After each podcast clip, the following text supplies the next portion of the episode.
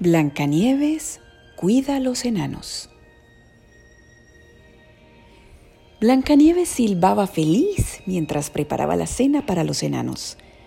Sabía que a Doc le encantaban las zanahorias, a Tontín le gustaban los pastelitos de frutas, a Feliz las papas, y Dormilón comía frijoles de todos los tamaños y colores. Blancanieves se aseguraba de que la comida favorita de todos los enanos estuviera cocinándose en la olla. También tenía el cuidado de no agregar pimienta para que estornudo no estornudara. Los enanos miraban a Blancanieves preparar la cena. Por toda la cabaña flotaba un aroma maravilloso. Antes de que Blancanieves viviera ahí, la cabaña olía como a calcetines sucios. ¡Oh, cielos! dijo Blancanieves. Bienvenidos a casa. Blancanieves estaba tan ocupada en la cocina que no vio cuando los enanitos entraron. Uno por uno, los enanos se asomaron a la enorme y burbujeante olla. Blancanieves se reía cuando cada uno le preguntaba: ¿Cuándo vamos a comer? Nadie come hasta que todas las manos y caras estén lavadas, dijo Blancanieves, pues sabía que el trabajo en la mina de diamantes ensuciaba mucho a los enanitos. Todos aceptaron lavarse las manos y la cara antes de cenar. Todos, excepto Gruñón.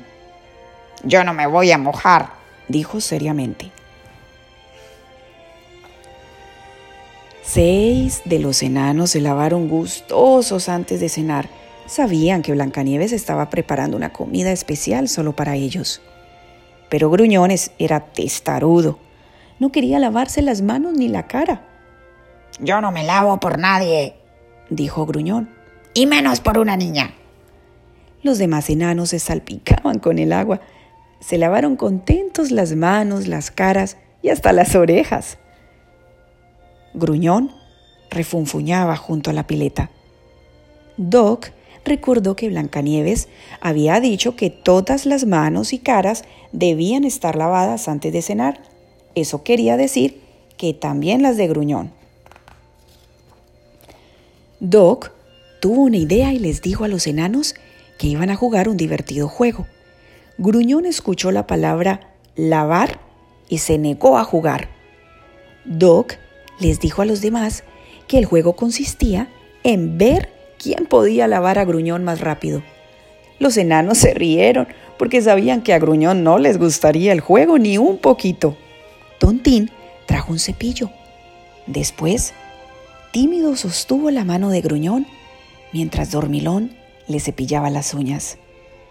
Feliz ató con moños amarillos la barba de Gruñón. ¿Estornudó?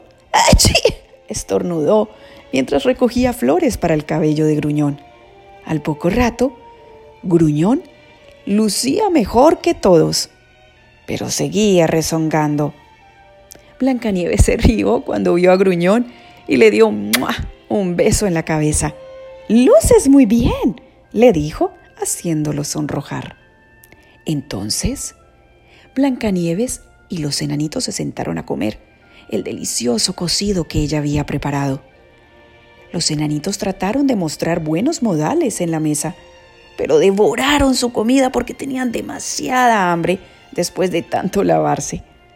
Cuando terminaron de cenar, los enanitos ayudaron a Blancanieves a limpiar todo. Ella notó que la gran comida les había provocado su mucho, mucho sueño. Deben irse a la cama, les dijo. Luego los siguió a la recámara y les contó un cuento. Pronto todos se quedaron dormidos. Mientras los enanitos dormían, Blancanieves cantaba contenta. Para ella no era una molestia cuidar a los enanos. Les gustaba, le gustaba hacerlo porque adoraba a cada uno de ellos. La diminuta cabaña era el hogar de Blancanieves y los enanos eran su familia. Juntos, todos vivieron muy, muy felices.